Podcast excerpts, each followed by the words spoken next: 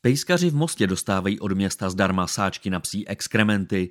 Cílem je motivovat chovatele, aby nezapomínali po svých pejscích uklízet a také odměnit poctivě platící pejskaře. My reagujeme na podněty občanů, kteří často žádali vlastně o ty sáčky na psí exkrementy na sociálních sítích. Ty sáčky se dají vyzvednout u nás na magistrátu na informační recepci oproti občanskému průkazu. Říká primátor Mostu Marek Hrvol.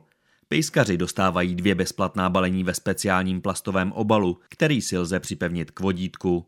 Kvůli větší čistotě nejen trávníků by mělo v ulicích být také více košů. Tak já ještě osobně jsem řešil s technickými službami nedostatek košů u nás ve, ve městě, protože jedna věc je e, používat ty pitlíky, ale druhá věc je někam, někam dát a vnímám tu potřebu, že by těch košů mělo být ve městě více. V Mostě je nyní evidováno 5256 psů. Poplatky ze psů tvoří v ročním rozpočtu částku přibližně 2,8 milionu korun město ty finanční prostředky do této problematiky vlastně vydává i hned, ať už je to ke zprávě našeho městského útulku, kde ty náklady jsou více jak 2 miliony korun, nebo třeba bezplatné očkování, které plánujeme letos zase v červnu. Bezplatné sáčky bude město Most rozdávat do vyčerpání zásob.